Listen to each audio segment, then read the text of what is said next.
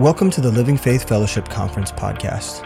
The Living Faith Fellowship is a peer network of like minded churches united under a single biblical authority and one common mission. You're about to hear a message from one of the many conferences hosted by the Living Faith Fellowship every year. We pray it's a blessing. Very, very thankful to be here. Like James said, my name's Sean Vance. My wife is Jerry, and uh, she is somewhere supposed to be making her way here. Um, but we're we're sent out of Decatur Baptist Church, Decatur, Alabama. Uh, we have two children. Our our daughter Selena is 16 years old, right on time. That's not my daughter. That's my wife, Jerry. She looks like she's 16, but she's really older than 16. Older than 16. I didn't see how old she was. Although Kel did group me into being in the old group of people he said I was old, and uh, and Jerry's just a few years younger than me, so Kel called you old, Jerry. Just, um, we have two children. Our daughter Selena is, is 16; she'll turn 17 in February, uh, and our son Micaiah is is 14 years old.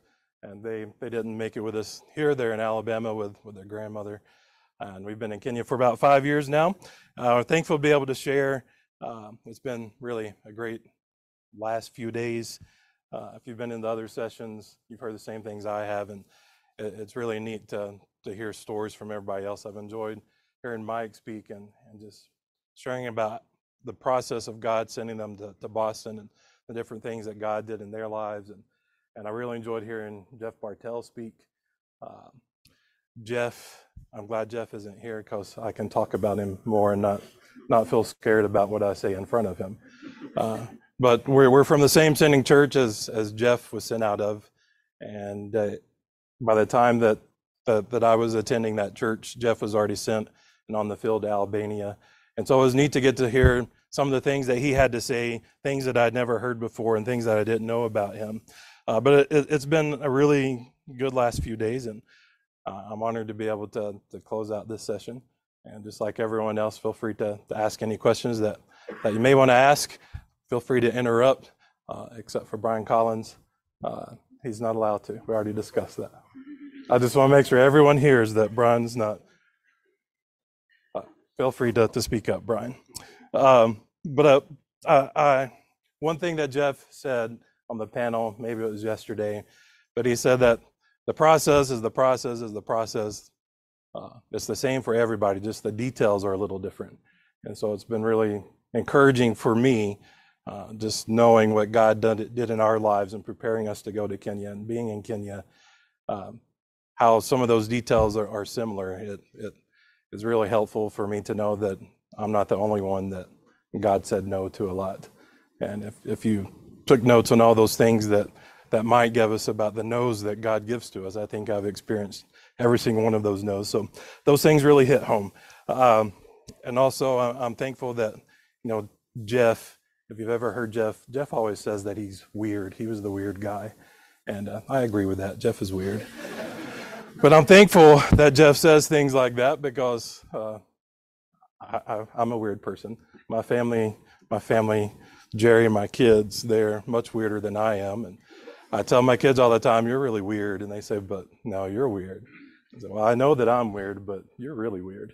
Uh, and so I'm glad that Jeff says that. I'm glad that it has come the the honesty conference uh, because it, it's good to be real with everyone and and and to share difficult things that happen as well as um, the good things that happen.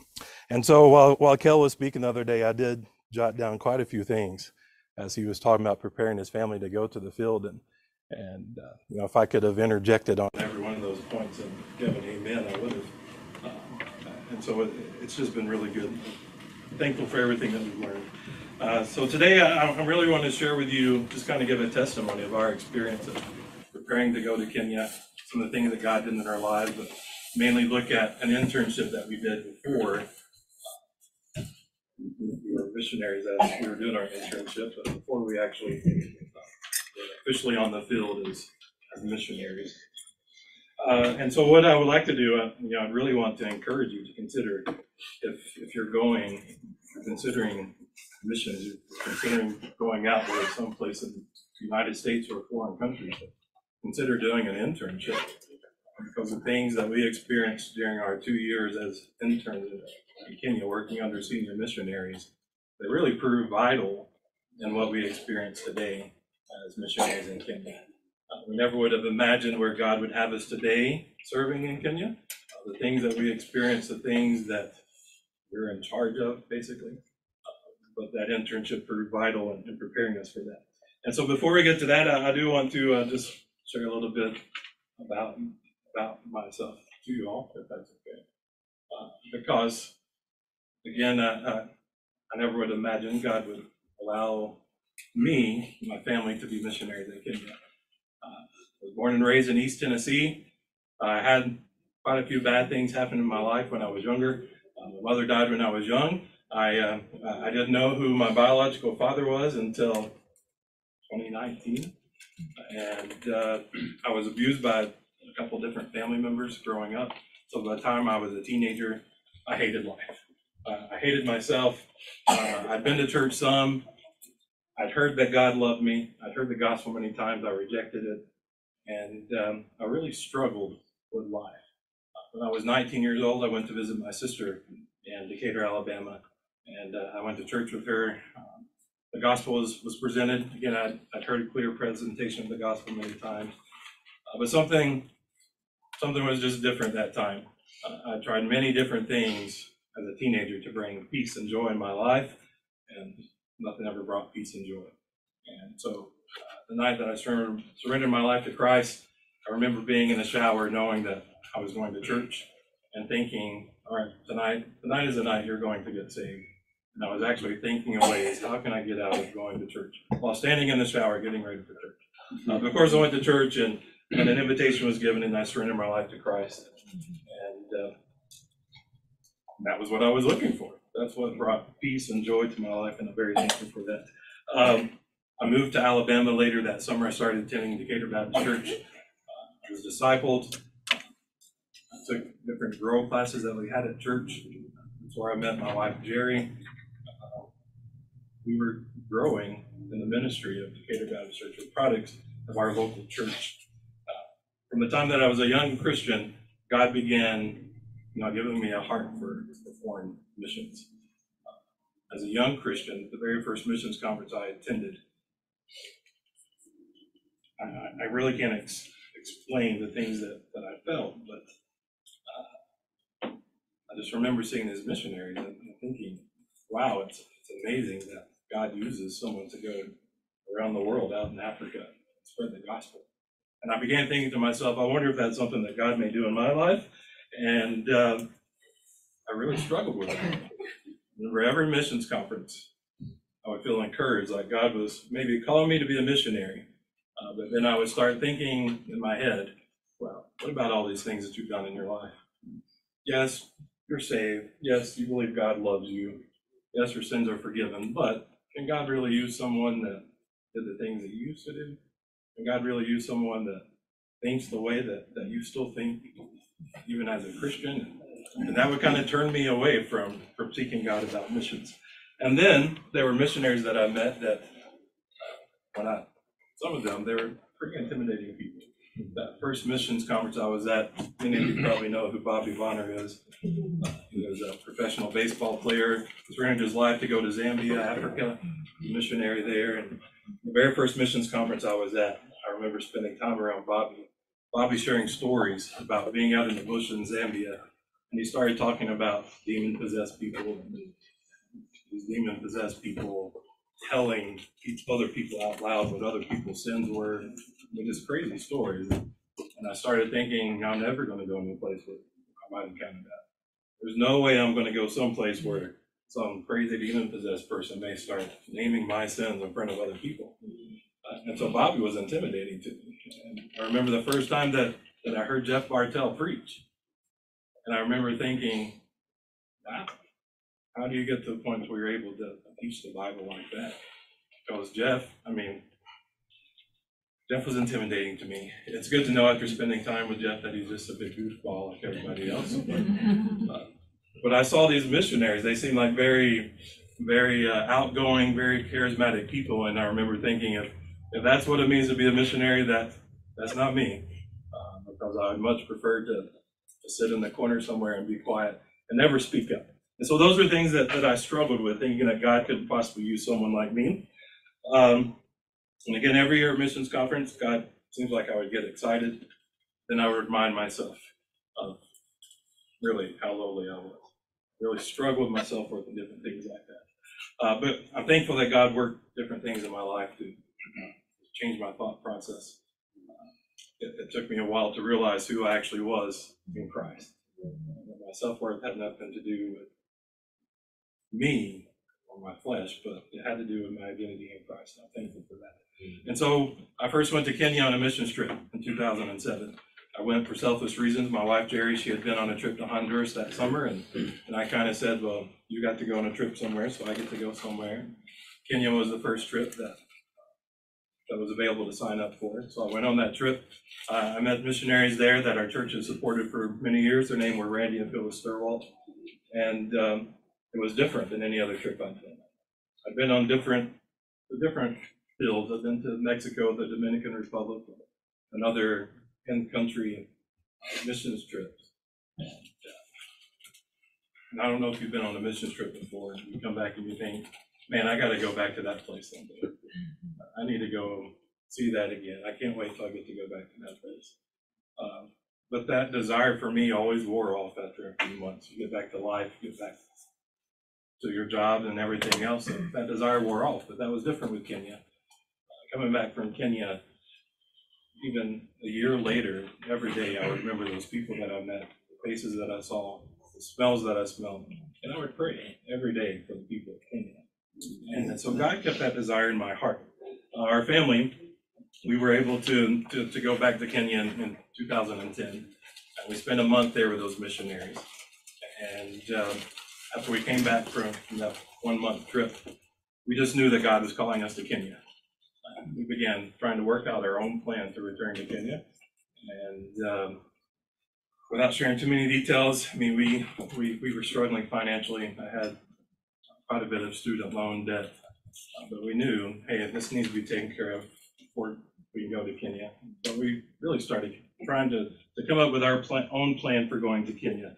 I remember meeting with our pastor and saying, we feel God's called us to go to Kenya. What, what do we need to do? And uh, had a short conversation with him, and then I didn't get really any answers on what we needed to do. Uh, we went to another pastor on staff at our church and met with him a couple of times and really felt like we didn't get a lot of guidance or direction in what we needed to do. Uh, and so, again, back to Mike telling us about God's no's that really, really God used that to encourage me and to remind me that it wasn't the fault of, of our pastor or the staff. It was really God saying to us no at that time. There were some things he needed to work out in our lives to prepare us to go to Kenya. Uh, but we, we did get frustrated, and uh, we found that we were looking so far ahead, being missionaries of Kenya, that that consumed our thoughts. It consumed everything that we talked about or, or wanted to do, and we were missing what God had right in front of us in Decatur, Alabama. And so God finally brought us to a point to where we stopped praying about ever going to Kenya. Uh, we thought, God, obviously we, we made a mistake. You didn't call us to Kenya, but what do you want us to do right here where we are? And so God showed us where He wanted us to evolve. We began serving in the ministry we were already involved in. God really used that ministry as a tool in our lives to do some things that He needed to do to prepare us for going to Kenya. Uh, anytime that I we would pray about going to Kenya, God would always take me to Psalms chapter 27, especially verse 14. It says, Wait on the Lord, be of good courage, and strengthen your heart. Wait, I say on the Lord. And so it seemed like the only thing that I ever noticed was that part wait on the Lord. And then um, it just so happens that um, we began seriously seeking the Lord about things He was doing in our lives. Really felt God was calling us into full time ministry. And um, I began praying uh, on Thursday nights at our church with one of our staff pastors. I began praying with Lee Carter. Lee was sitting back here, on staff at our church at that time. And we began meeting Thursday nights at church and just praying. You know, we'd come together, we would share what God was doing in our lives, encourage one another. We kind of go our separate ways in, in the in the sanctuary and to seek the Lord on our own and and uh, asking God to reveal Himself. Um, and that was really a time of learning to hear um, the Lord speaking back to me. And it was during one of those nights that we were praying that God took me back to Psalms 27. And, uh, He took me back to that verse 14. And again, it says, Wait on the Lord, be of good courage. He shall strengthen your heart. And that's the part that jumped out to me. It's all the different frustrations that we had with thinking that we needed to prepare for Kenya. You know, God just revealed to me that time was a time of me strengthening your heart.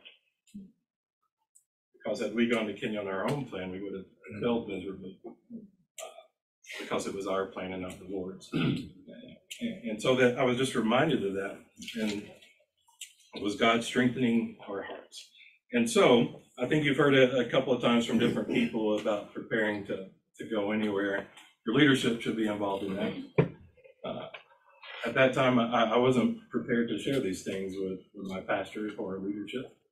Uh, we, again, were working on our own plan, and we thought seriously we were going to move away to, to the state of Georgia and join uh, another group and, and spend some time at that church and go out on deputation to them. And, and God again used Lee's wisdom and said, um, "Have you talked to Have you talked to Pastor about this?" But no, I wasn't really planning on it.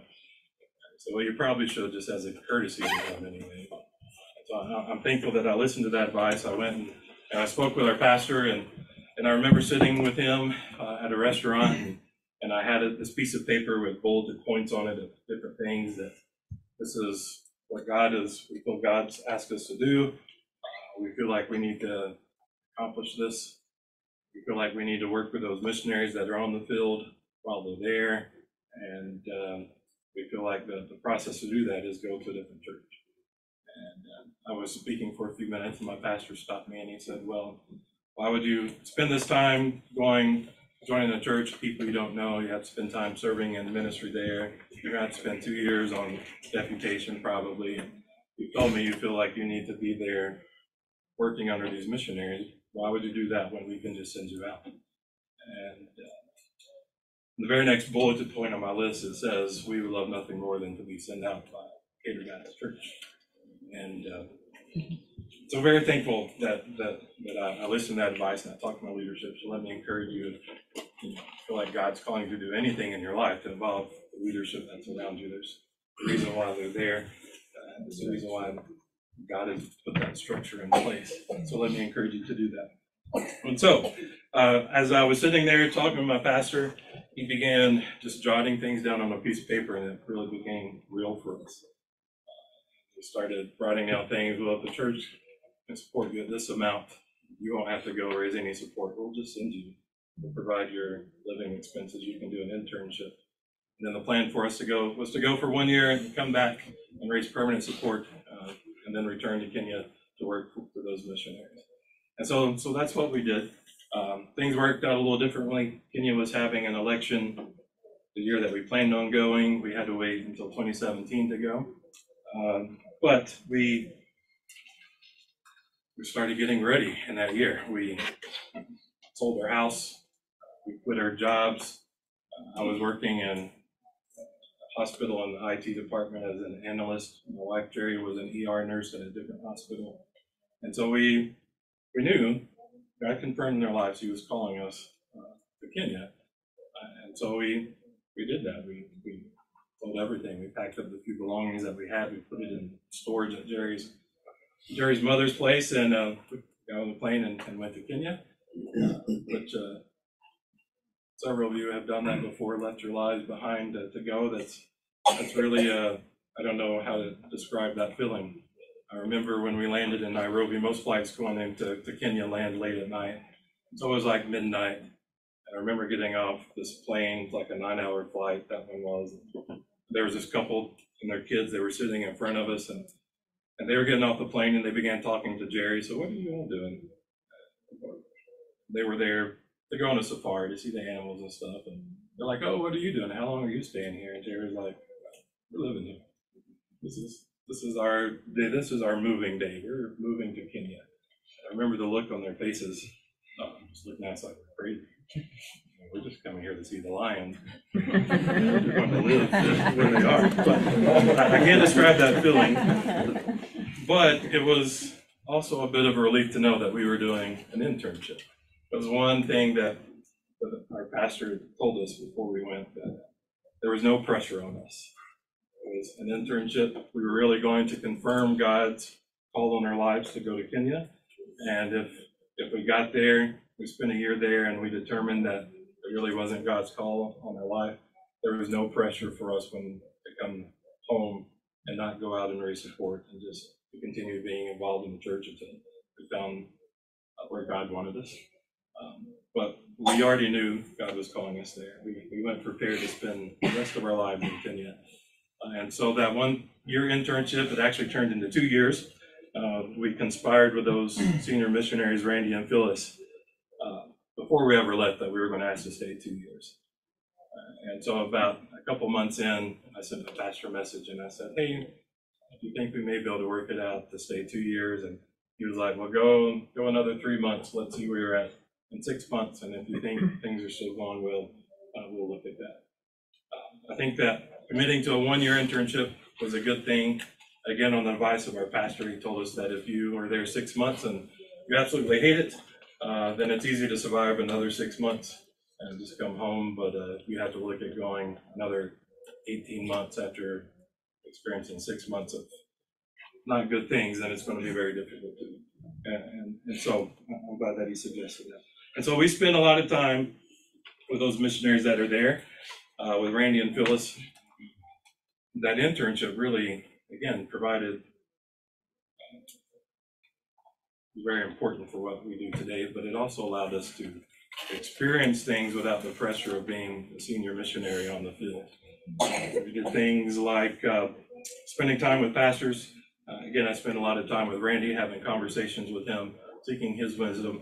But he always encouraged us to spend time with Kenyans, uh, and so that's what we did. When we had the opportunity, uh, I didn't go. We didn't go to church with Randy and Phyllis. We went to church with uh, one of our Kenyan pastors and spent a lot of time with them in their churches and in their homes. They really helped us to build relationships.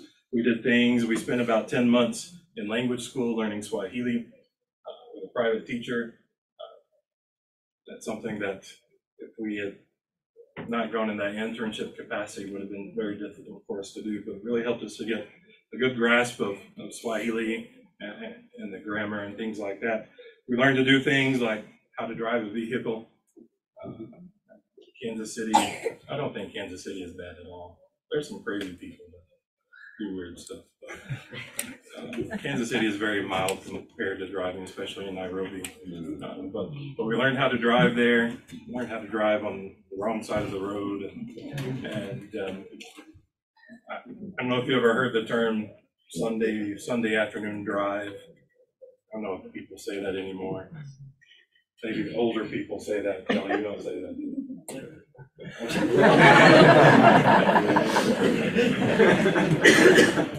but there's no such thing as just going out for a nice Sunday afternoon drive, enjoying the scenery, because there's always people, there's always motorcycles, there's always animals, there's always kids, there's always other vehicles, and uh, there's no such thing as having a nice quiet drive in Kenya. So we learned those things. We learned how to to pay our bills. Uh, we learn culture of Kenya culture is also very different. Uh, it's just different.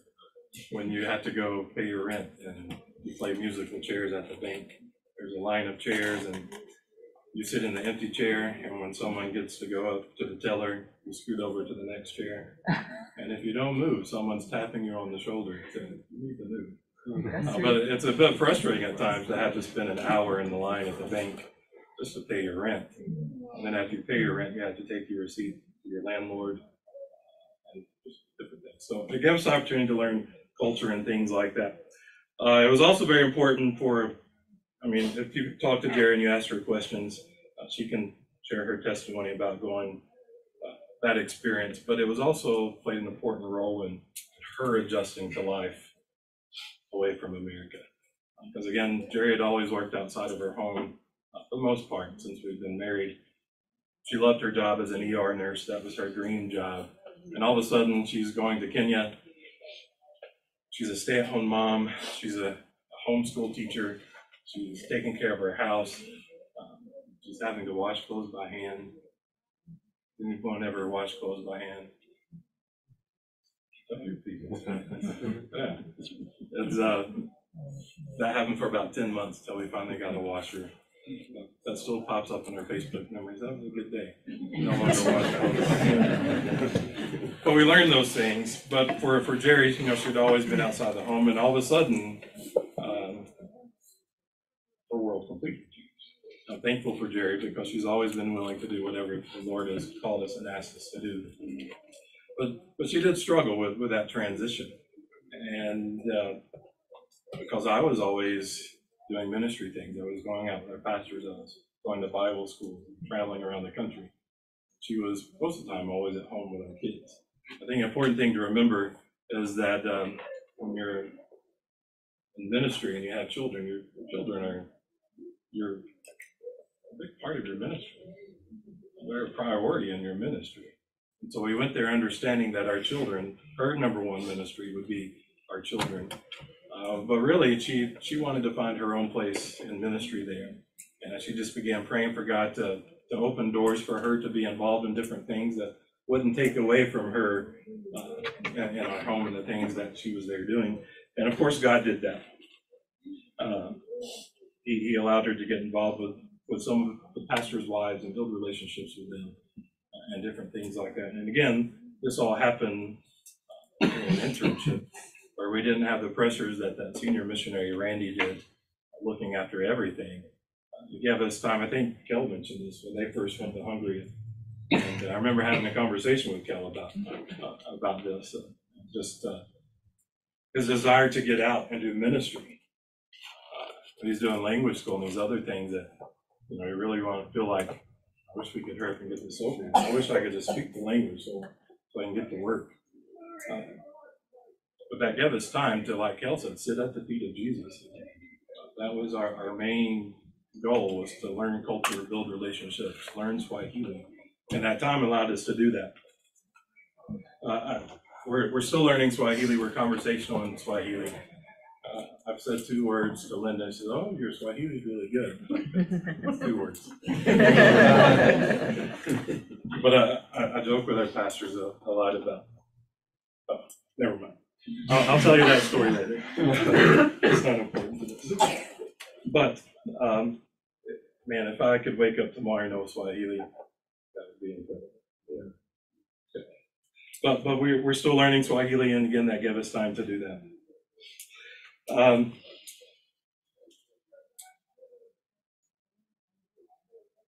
through through that that period of time from 2010 to 2017 when we left, God really worked out some things in my life with feeling who I was in Christ. Uh, again, those those missionaries that I met that I was intimidated by.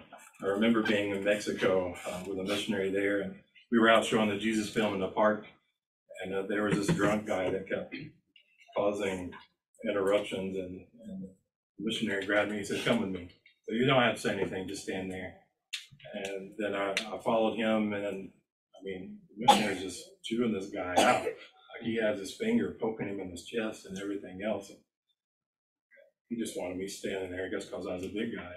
And I remember thinking, if that's what you have to do to be a missionary. That's not me. Either." But there was something different when, when we met Randy and Phyllis in Kenya. Randy uh, really became someone that I could relate to. Because Randy was a normal person. I mean, he was by far normal. He was an ordinary person. There was nothing spectacular about Randy. Uh, there's a story that our pastor Joe McKeck tells. The first one of the first times that Randy came to Decatur Baptist for Missions Conference, he was scheduled to be uh, a student ministry. And Joe, just hanging around Randy for a little bit, went, went to our pastor and, and Pastor Doug at the time and said, uh, "You can't have him with the students, so put him aside." Not really knowing who Randy was because Randy wasn't outspoken, he wasn't charismatic, he was just a quiet, calm person. But he loved the Lord. Man, he was he was a great teacher. Mark Trotter book, the, the Keys of Bible Study, talks about the key of David and someone that's able to easily teach the difficult doctrines of God's Word. Randy was somebody that could do that. But spending that time with Randy and just knowing that God can use someone like Randy, he can use someone like me. Um, and so we're, we're very thankful. And Again, those were things that would have been very difficult for, for us today had we not been able to do that.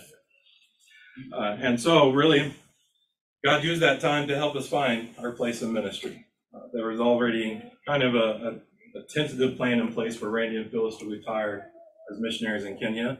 Uh, you know, we were praying about are we the ones to step into that role and kind of see things on into the future. Uh, 2019, we finished our internship in 2019. We came back to the States.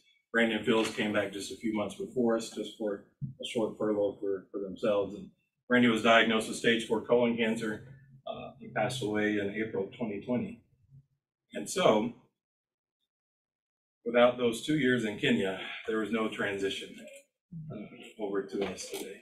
So really, that two years was our transition. We didn't know it at the time, but that internship allowed us to build relationships uh, with the Kenyans that, that are in, our ministry. It allowed them to be to accept us as the missionaries that are there leading things. Uh, so again, that, that played a, a very vital role in that. Uh, had had we went to Georgia, uh, that would have been at least four years of our lives that, that we spent there. And Randy died in 2020, so uh, we would have never been able to spend time with Randy and in Kenya through, through that couple of years. And so that brings us today. Uh, we're overseeing that ministry of about 300 churches and eight Bible school locations. I'm the, I'm the administrator of all eight of those Bible schools. Uh, which is really weird to look back because that this year is something that, that I dislike doing very much. I don't like standing in front of people and talking. But that's part of something that, that I now do almost every day in Kenya. Uh, Really, again, that internship played a vi- a vital role, role in that.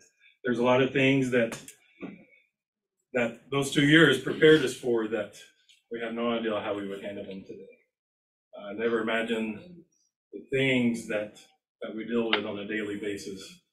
Um, That if God had not strengthened our hearts, especially during the, that internship, uh, that we would not be prepared for today. I never imagined me uh, dealing with different things in, in our churches. I've never served as a role as a pastor in our church before. I've always been involved in ministry. I've led a couple different ministries. I've never served in the role of a pastor. And uh, that, that call to, to being a missionary there, uh, the call to work with those pastors, um, really been difficult for me to accept saying that I'm a pastor of pastors.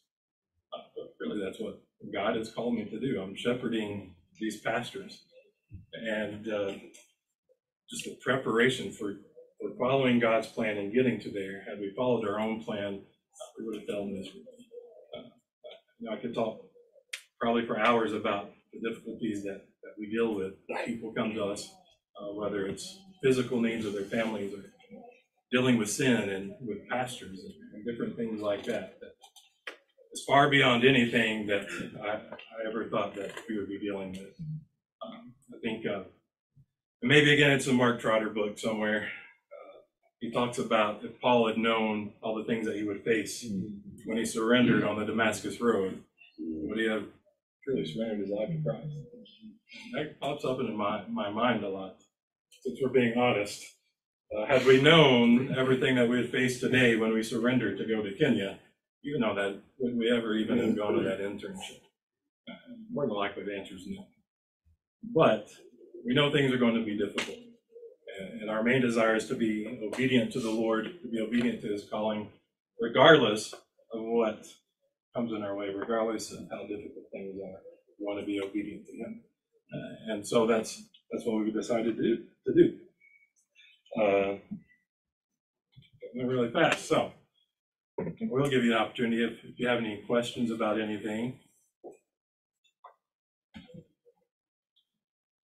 Yes. So your, your ministry sounds really unique there as far as the churches and the Bible schools. Are those churches autonomous and self-sufficient or how does that work? So the majority of those churches are, uh, they're all independent.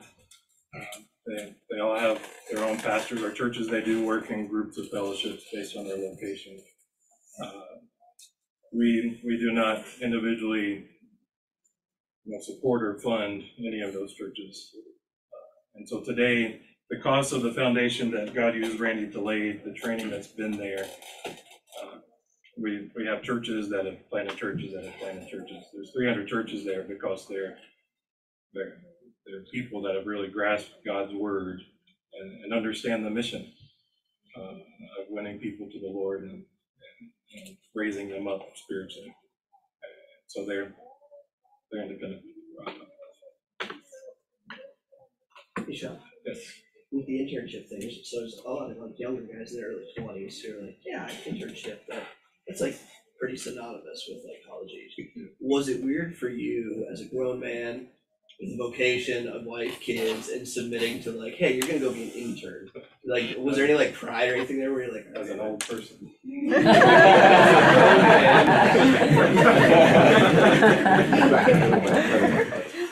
Uh, so uh, it was funny.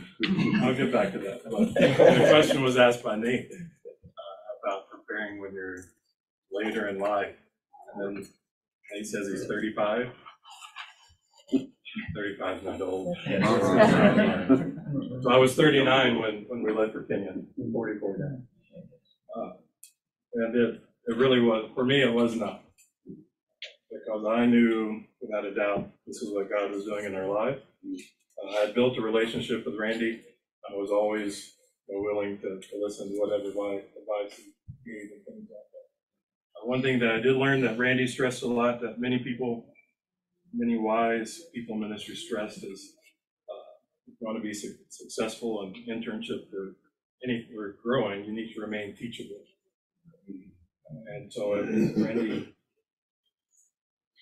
he did a couple times suggest that to me, just to remain teachable, to remain humble, be willing to, to take criticism, be willing to listen advice from some, from someone and and take that advice to heart.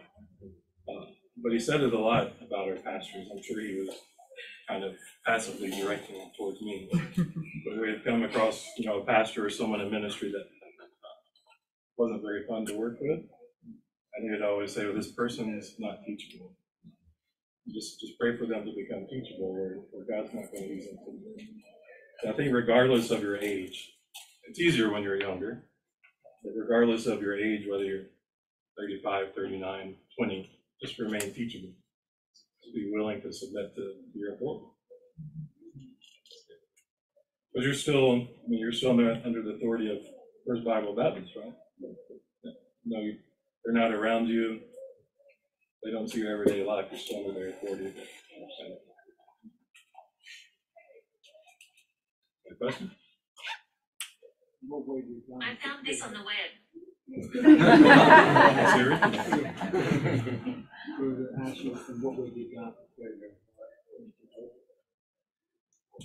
Yeah, so um, when, when we were trying to develop our own plan for going to Kenya, uh, we realized we were missing what God had in front of us. We were already involved in the ministry at our church, uh, working in a recovery ministry, working with teenagers.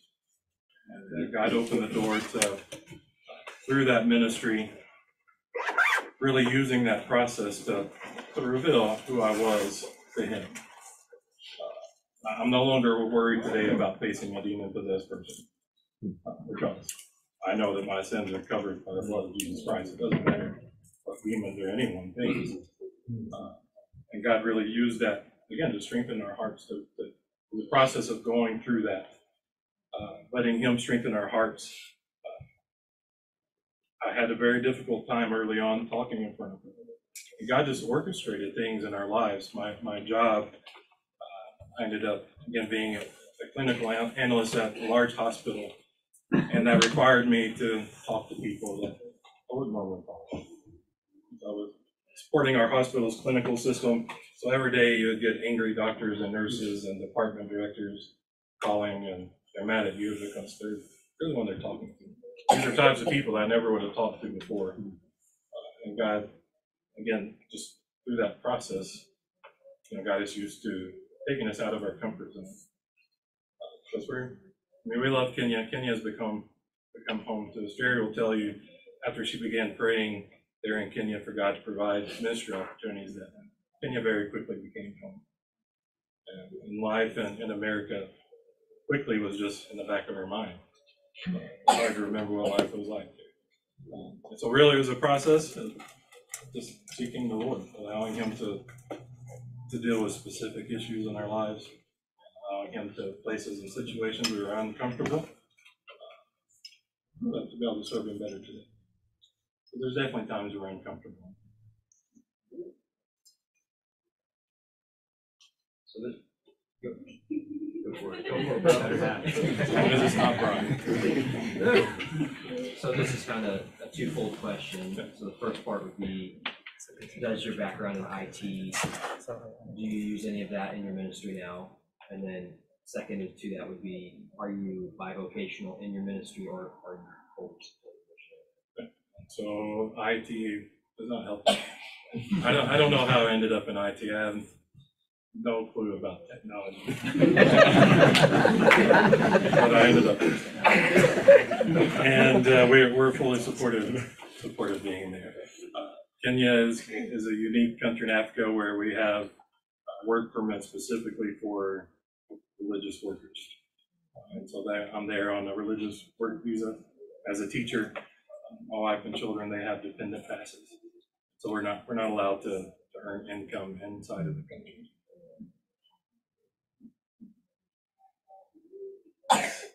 So, and I did hear the podcast that you guys did, here, know how long that was, but I know obviously the pace of life in, in Africa in general is a lot different than the pace of life in the States. So I guess what I'm asking is what insight could you provide that we as Americans could apply maybe to ministry here? Because I know that we often are so go, go, go, go, go. I know that I need to take time to stay no to I just think, whether it's ministry or whether it's world with my things, so that I can actually process what God is doing. Uh, maybe insight that you have on my pace of life and how we could apply what you see me I mean, pace of life is definitely different. There's things that you set out to do in Kenya that this is what I'm going to do today, but you never do it. A long time down the road. Um, And pace in America, it's easy for us to see after being out of the country. It's just so fast. Whether you realize that or not, everything moves so fast, just not the cars down the road. Everything. I, I think, you know, it requires, I think what most people have answered, um, seeking the Lord and, and having discernment, allowing the Lord to give you discernment for those types of things. Uh, We, it's very easy for us even there to get caught up in ministry things and and even though the pace is a bit different, there's still tons of stuff that needs to be done. Uh, Same for us there, we, we've had to learn to tell people no. I remember who the missionary was, it wasn't Randy, but told me it's okay to tell people no. It's okay when people are knocking on your gate, asking for stuff to tell them no. I think that's the same here. It's really just finding, finding what the Lord has you doing and following that, being sensitive to, to His leading. I hope that answers the question. You mentioned that you had some student Linda before Yeah. you left, and then you had to tackle that the, can you talk more about that? Um, so I had, I I graduated from a small school in North Alabama, as a bachelor's of biology. All it did was help me get that job in IT, I guess. Uh, Then, anyway, but, um, yeah, so we struggled that for a long time, and I saw it, it's really one of the things that God used to, to show us that if we're willing to to submit to him and follow his plan that he can work miracles in our life. That's really what happened. Uh, it has to do with me working at this hospital. When Jerry and I were married, I worked at a, a high pressure cylinder gas place. It was a job that I absolutely hated. The company was horrible. I get a call at work one day saying, hey, I'm a recruiter at this hospital. Would you be interested in coming in for a job interview? Uh, I didn't fill out an application. Turns out Jerry had filled out an application. for me. So I ended up working at this hospital, I worked there for twelve years before we came to Kenya. And, uh, now this is, this was God's, the details in our life that God worked out. Because I'd worked there, because it was a good place to work for, uh, I'd actually built up a four oh one K. and It was pretty nice and, uh, and, you know, God very specifically revealed to us that our, our way of taking care of our debt was to cash that out mm-hmm. and do those things. That's what. That's, that's not for everyone. Don't go away saying the missionary said we should cash out our retirement to pay off all the debts. But God did several things like that. The house, we lived in our house for also twelve years. that Because of our financial struggles, we struggled with maintaining repairs and, and it came time to sell our house and God really performed another miracle in allowing us to, to make the repairs we needed and get it sold for what we needed.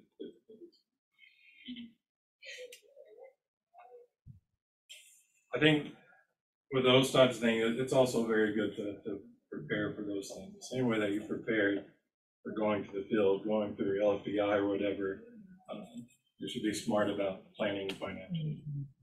We're, we're just a testimony of not being smart planning financially and, and, um, God showed his grace to allow us to do that. Other question? Brian, you can speak now. Um, once you knew that you guys were going, did you start any language learning, like while you were still here before you went, or did you wait? till you Wait. guys- We wait.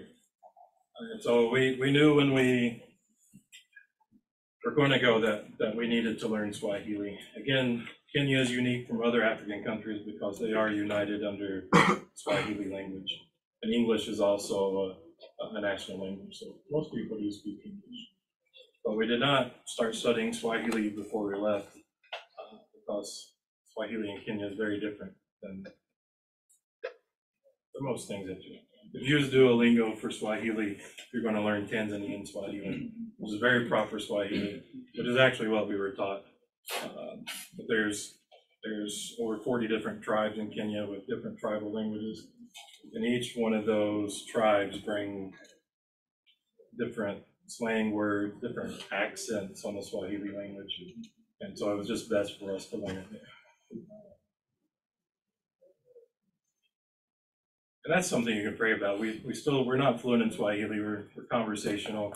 We can survive in Kenya, we can hear when people talk about us. But Jerry, Jerry loves going to the open market and buying stuff and, and she, the people there, they always yell out the prices and, and uh, she hears them, they yell it in Swahili, and so she walks up and says, how much is this?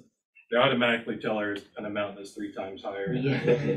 So she tells them, say, you just said it was this amount. They, they kind of jump back because she understands that.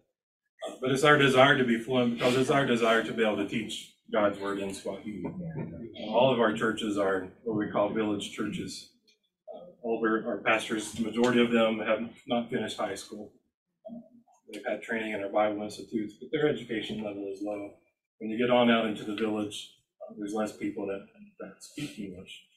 So there's, I know other people can, can probably concur, there's just something about teaching God's word to people in a language that they comprehend, truly understand. Uh, so we're still learning. I still use a translator when, when I teach and preach usually, unless I translate on paper. And so it's improving. We want to be fluent. There's times now when I catch the person translating not saying what I want them to say, so I'm at least able to, to catch them and say, that's not bad.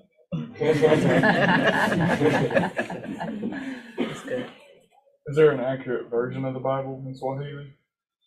Uh, no, there's not a, a King James based, based version. Uh, there's a version that, that's used, it's called Swahili Union Version. Uh, And, um, that's what the majority of them use, but there's not. I had, you know, opportunity to go to Kenya, to Nakuru a few years ago, and just the culture of like, how, how does discipleship practically look like in those villages where it takes hours to get to church or jobs, you know, it's just such a different culture. So that's, that's an area that I think God has us there to look at. Uh, Again, God used Randy and Phyllis to build a great foundation. We, we have churches and pastors that do a great job of discipleship, but they don't call it discipleship. Uh, Because to them, discipleship has become lessons that, that do with their pastor on baptism, salvation, those types. So there's some that actually do a great job of discipleship and mentoring. Uh, But as a whole, that's an area that, that we're struggling with. And we're praying that God allows us to be able to improve those things. There's a team from our church coming later this, I guess it's the December, later in twenty twenty-three. And one of the things that they're going to, to teach pastors conference is the cost of discipleship. Just kind of doing a reset on what it means to truly follow Christ. And, um, and that's another area you can pray about. That's something that people in our ministry grasp the importance of discipleship. Pouring into each other.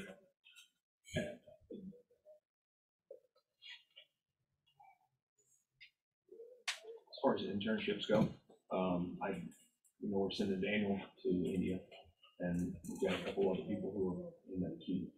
So usually I hear like the two main things are, cultural adaptation and language acquisition, you know, for the, uh, during that time.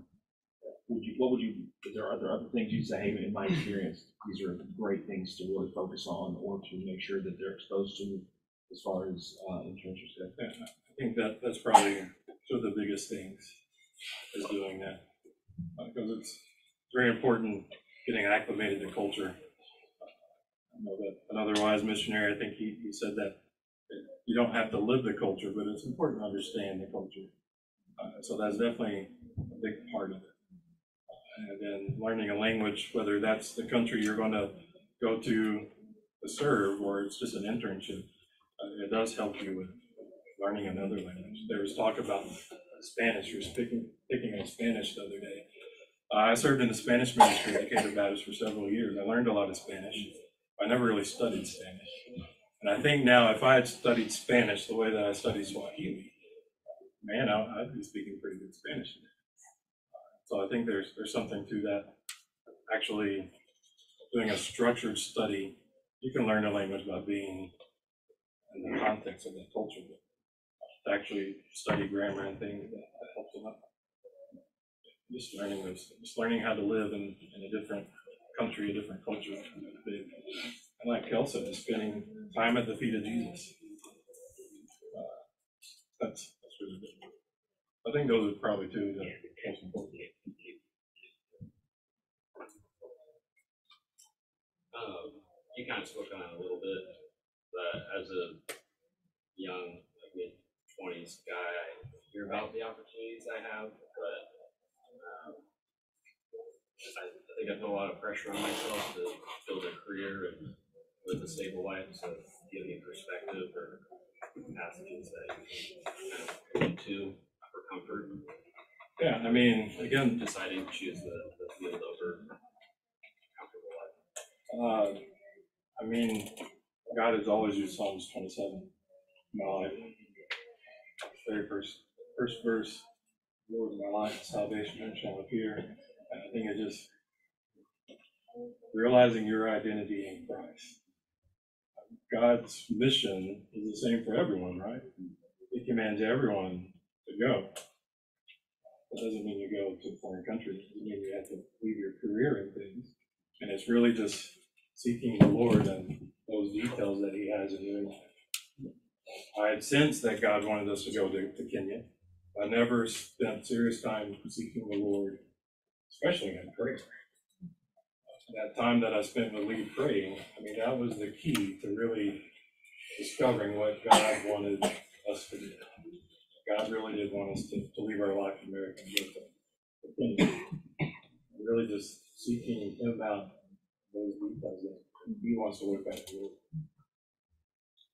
Because again, it's the same, for- the mission's same for everybody, it's just those details that. So I encourage you, uh, there's leadership in your life, the person that discipled you, your pastor, anybody. uh, Just give to them about, you know, how, how do I exactly find out those details in my life? What, what should I be doing? I think that's looking. I mean, there's more seasoned, more spiritual people in here than me that may be able to, they want to answer. So with that, we do want to make sure we give, not to take away from Sean, maybe all your questions are for Sean, but we do have other people in the room. We wanted to use a little time here at the end to make sure that we open it up, and especially, uh, we're gonna put, uh, Jerry on the spot as well. And my wife Rosie is way in the back, so you hear a lot from the guys, uh, and I know some of you ladies might think, I got a couple questions for the, for the women too. You can direct questions at them. Uh, we have Kale, uh, he went with a young family. We went with a young family. We found out we were pregnant right before we went, so we delivered a baby in country. That brings new dynamics. We have Lee Carter, uh, who is, as you heard, has been uh, pastoral oversight over sending missionaries, is now in the Dominican. We have Andrew Ong, who's preparing to go to uh, Vietnam and is, you know, currently leading a ministry that's growing in Vietnam and, and using uh, technology to do a lot of work that we couldn't have done a few years ago. We have Brian Collins, who's in Zambia. Um, am I missing anyone? So there's a lot of voices. So yeah, you can direct questions broadly, or you can direct questions specifically at them, and and, and you know we can all chime in as well. One thing that might make it difficult difficult is the only way to record it is to speak into this mic. So if you're gonna say something that's really good, you're gonna have to come up here by Sean. You, you don't need to do, you don't need to do that. We don't need to? We got a room mic? Yeah. Oh, hallelujah. You can, you can just talk from where you're at. All right, so there you go. Yeah, Lee. So the last question, what I'm hearing you ask is the difference between an American concept of stability versus a Christian concept of stability. Because stability in Christ is walking in the center of God's will for your life. And there's nowhere safer for you. There's nowhere where you'll be better funded. There's nowhere where your future family is better off, or even the people around you. And so when Sean said, seek God's will, you know, you gotta get alone and step aside and let God direct you. Because you'll never have peace just walking within the American concept of stability. Your peace will, and your provision will always be perfect when you're walking in the Lord. Um, so, maybe for Sean, James, and maybe Andrew, um, are there any challenges um, ministering to a people that you are visibly ethnically different from?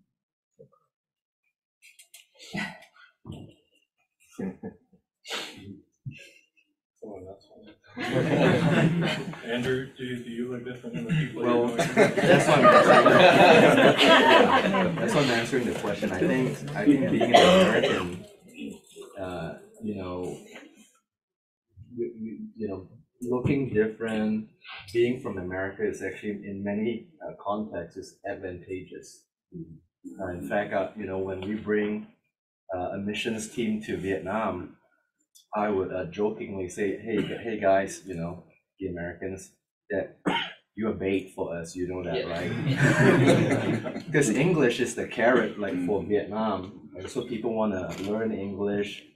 Uh, still, I mean, not as much as before, maybe in the '80s and '90s, but America is still seen as a place of, you know, the promised land. You know, flowing with milk and honey, and so it's actually a positive thing in in many contexts, and maybe just a few countries like in the Middle East, maybe not, right? But majority of countries in the world, man, it is an advantage just being yourself. Or this gentleman here I met yesterday, he's you're like what six foot five, Six foot seven. six foot seven. but I'm saying, bro, if you come, his his dad was saying, "We'll have a circus." I mean, we'll, it's very awesome. We evangelism. I mean, galore. Just him being there. I think a, a lot of the world too is is so is is, is mixed. You know, culturally, people have moved around. It's not odd to see a white person in Nairobi. It's a very very diverse city. Um, even in, in Pakistan, in the city where I was in, we were the only foreigners in the city. It's the city where Osama bin Laden was killed. So they threw all foreigners out. When we moved there, there we were the only white people, um, or or any anything other than Pakistani. But like like Andrew was saying, there's pluses and minuses to being American. Um, people would want to speak to me because I knew English and it would help. I did, you know, the the dress and the culture, everything is different. I did assimilate culturally. I dressed like them. I, my beard was longer. I, I tried to look more like them, and I could get away with being. Most people assumed I was from northern Pakistan, and so that helped uh, because then I didn't have to talk about politics. Usually that's what they want to do. But I also found, yeah, people in the world know more about American politics than I do. I was in India. People are asking me about my governor. I'm like, how do you know? I don't want to have this conversation. Yeah, can I add to that a little bit from a, from a person that was trained by a, a foreign? Um, so the most important thing for us is your attitude. You know, because if you, if you come to us like, uh, like the big guy, I know it all, you're gonna face like a wall of us. Just like, hey, you're, you bunch of ignorance, you don't know anything, I'm, I'm here to teach you you're gonna just slam in the culture and, and, and you're gonna have a wall. So your attitude towards the people that you're reaching, me being a, a guy that was trained by the, you know, uh, American, United States citizen. Um, it, it makes a huge difference. It makes a huge difference. Um, once I start meeting more of you guys, um, a lot of walls just, just fell Well, to And also like seeing people willing to learn the language, that's huge. You know, like you see that they're trying and trying. It's just like you want to help. Yeah. Like it- we're from Costa Rica, so we receive a lot of Americans there. And um and like when you see people sincerely trying, it's Yeah. just so nice, you know, You like can notice when it's fake wanna- and when it's not. even when it's the easy Yeah. language. Yeah, okay. in the vein of uh, not necessarily like you know looks, but like cultural adaptation, I feel like in missiology classes and stuff, sometimes it, it feels like mysterious, like what's what's the way to be, all things, all that. But honestly, so like I I am Hungarian, so like I look Hungarian. My wife and my son stick out way more, so really we just gotta watch out for people trying to rip us off. But what John was saying, because they, they will. I mean, everywhere in the world, it's not one culture. They they they know you're American, so they assume you have money. And, uh, and the first time I like argued with a taxi driver in Hungarian, I was like, I was like, whatever, dude, that's way too much. You're, you're ripping me off. And he's like, all right, all right, get it, have fun. But um, seriously, like just cultural adaptation for me has been um, just humility and, and awareness. Just look like around you and be like willing to adjust, like how you. How you it's like not as mysterious as like you know, sometimes it, it seems like it can be. It's like just being humble and, and being aware and like looking around you, like, oh yeah, they, they do that differently. I don't have to um, only shop at Tesco or, or whatever the, the big box store is. Like I can just like go down the street to get to the market to you know what I mean? Because there's like ways to look super American. And it's like like all the graphic tees and stuff that I wear in America, I don't wear those in Hungary because nobody wears like shirts with screen printed logos and brands. It's just like and I, I just I, I can spot an American in Hungary, like like from like you know that's I, yeah. So it's yeah, just like awareness and you know. I'll just share from my perspective. Um, for anyone getting involved in ministry, not even having to go to a foreign field, but just ministry in general or thinking, praying, God's calling you. Um, don't get discouraged when things look, ministry looks different than the way you had anticipated it. Um, you know, I had a much harder time adjusting and transitioning going to a foreign field than Sean did. Um, and it took me a bit longer um, to get there. And I got very discouraged. I can't speak for other people in this room, but I went through everything from depression to anxiety to sitting at my kitchen table crying and saying, I don't want to do this anymore. Um, but I mean, God came through. I mean, God's grace is sufficient. And that's the verses he gave me, Second Corinthians 12, 9, 10, that I pray back to him all the time because it doesn't look like what I thought it would look like. You know, that's not what I thought when I when I said, yes, I'll go, yes, I'll serve. This isn't what I thought it was going to be. Um, you know, don't get discouraged when it doesn't look like your idea of what ministry your mission um, is supposed to look like. Because, you know, God's ways are better. And um, just encourage you. Don't don't give up. Don't get discouraged or or turn your back because God's got something good in store. I have a question for that. As a mom, how do you handle that when you're going through that struggle? Um, I mean, you just gotta cling to the Lord. I mean, I, I don't want it to sound like a cliche answer, but I mean that's that's what you've got. You know, when we don't have other ministry partners with us in Kenya, it's just us. Um, thankfully, you know, the Lord's really worked in our kids' lives as well. Um, that they adapted really well. Um, going to Kenya, you know, they've never questioned why we're there. They've never said we don't want to be here. Um, they just, you know, took it wholeheartedly and said this is what God wants us to do, and that's that's what we're doing.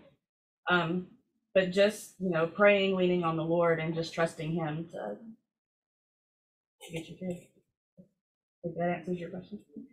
Oh, I can add to that, as I had some of the same feelings and emotions in the roller coaster of, I love it here and I hate it here, and I wanna be here and I can't wait to leave, and- but I couldn't leave because I had no visa. Um, so for, for me and my kids were young, but just at, at a certain honesty level, being able to tell them, like, yeah, I'm really sad today, and so you can pray for me, like, we can pray together, and seeing them go to the Lord on my behalf and working working it together because then they get to praise the Lord also and worship the Lord when God has you know strengthened me. And today I'm I'm feeling much better because I'm depending on the Lord.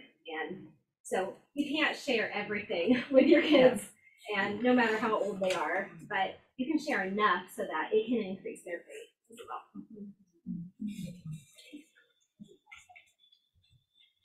Well, that's kind of a follow-up to that too, um, the marriage aspect of that, from like the, the man's perspective in that, what, what does that look like to, yeah, how do you, how do you, uh, be the right husband to your wife in those scenarios? That's where you're at. Um, it's very difficult. Um, it, it, it really hinges on you, you maintaining a close walk with God. Um, because I found that the enemy is real subtle. And uh, in, in ways that maybe in America you may not see. Uh, but, uh, you know, his attacks are, you know, they are, but they come at you in different ways. Um, and you have to maintain that really close. And if you're not careful, the ministry can, you know, can, can pick off and go and busy, and uh, you let slip. You have to, you have to be very, very, very on.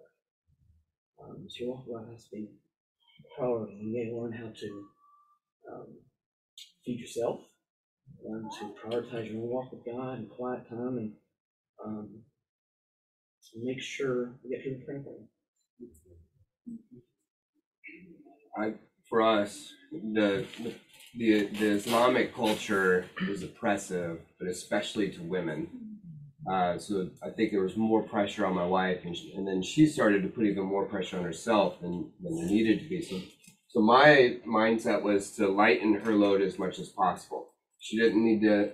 I, should, I tried to make her understand you don't need all these cultural pressures and whatever some random Muslim guy on the street thinks of you is is not going to impact my ministry, maybe at the level that uh, certain experts might say, right? Mm-hmm. Like if she's not wearing, if she, if your wife is not wearing a hijab, nobody will get saved. Like, you know, I mean, people say things that are insane like that, mm-hmm. and and so I wanted her to know that if you're loving our kids and you're doing a good job in the home, then that frees me to put more energy out there. So, so that was, I think, one thing practically that we had to do. Two was that we were intentional about uh, our time together. So we'd put our kids to bed and we would have a date night, which really meant we just had time together because we couldn't go anywhere.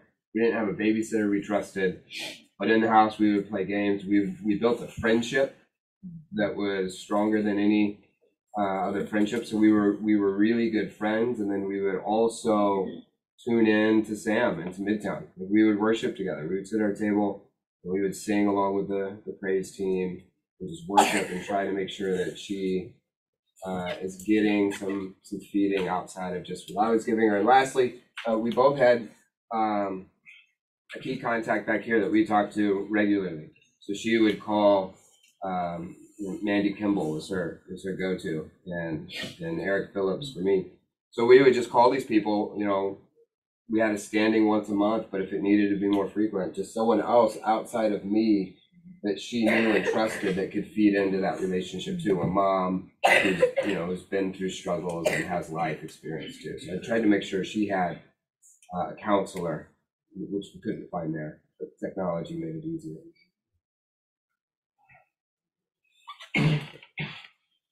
Uh, my question is, when it came to a choice of where you're going, because, uh, I guess it's like for everyone who's a missionary here, um, how did you choose the place you're going, especially like in Africa, we have so many, uh, villages or, uh, towns, or how did you choose where you're going?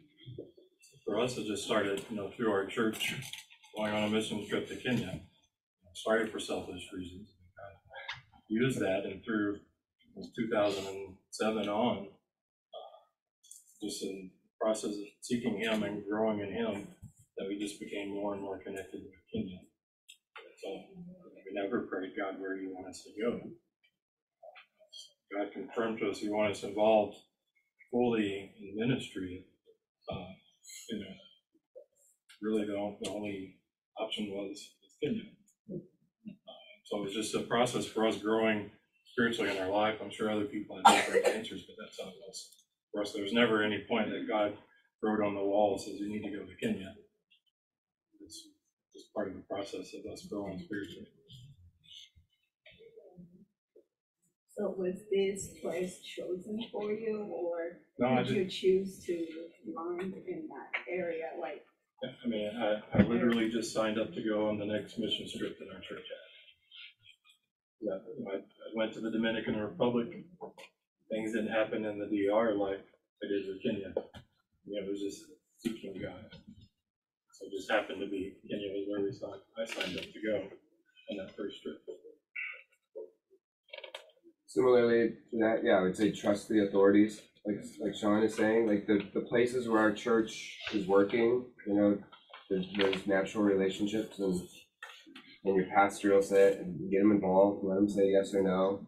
I think the the best thing for us is that we actually didn't make any choices. Um, you gotta let this the spirit of God, the word of God lead you, but then we really were like, Sam, Chris, tell tell us what you think. We don't wanna make the wrong choice, we just got a lot of people involved in the process.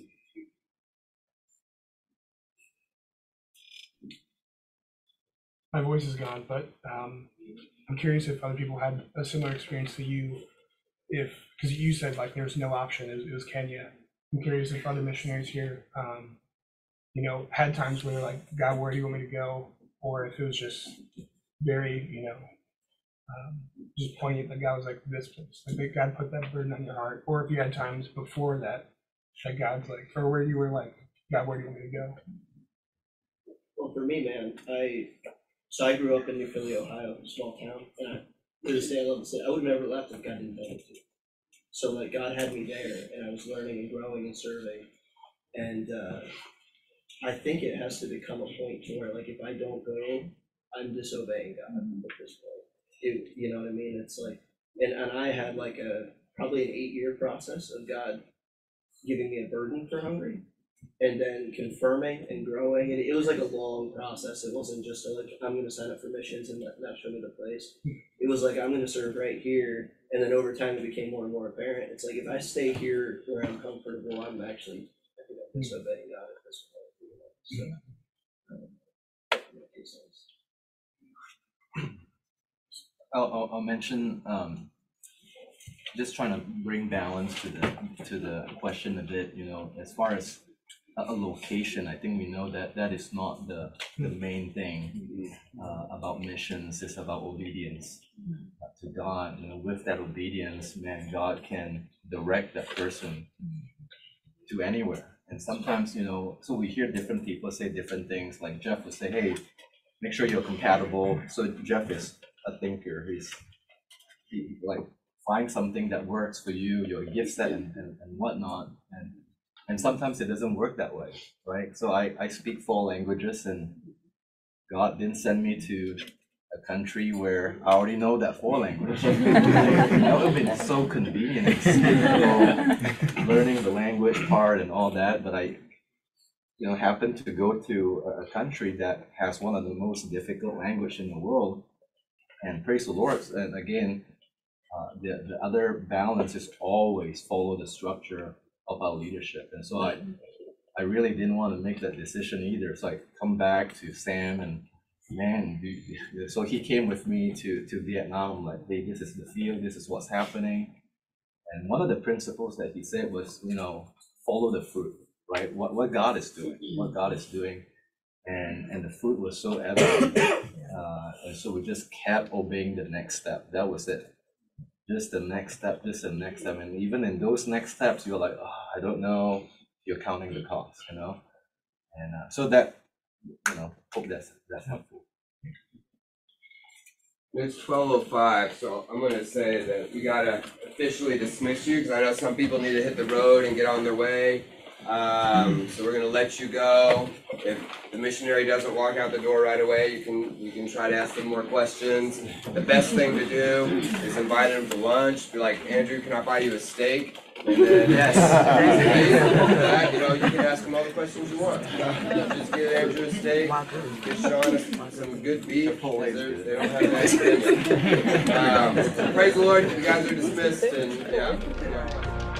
We hope this message was a blessing to you. If you're interested in learning more about the Living Faith Fellowship, visit lffellowship.com. God bless.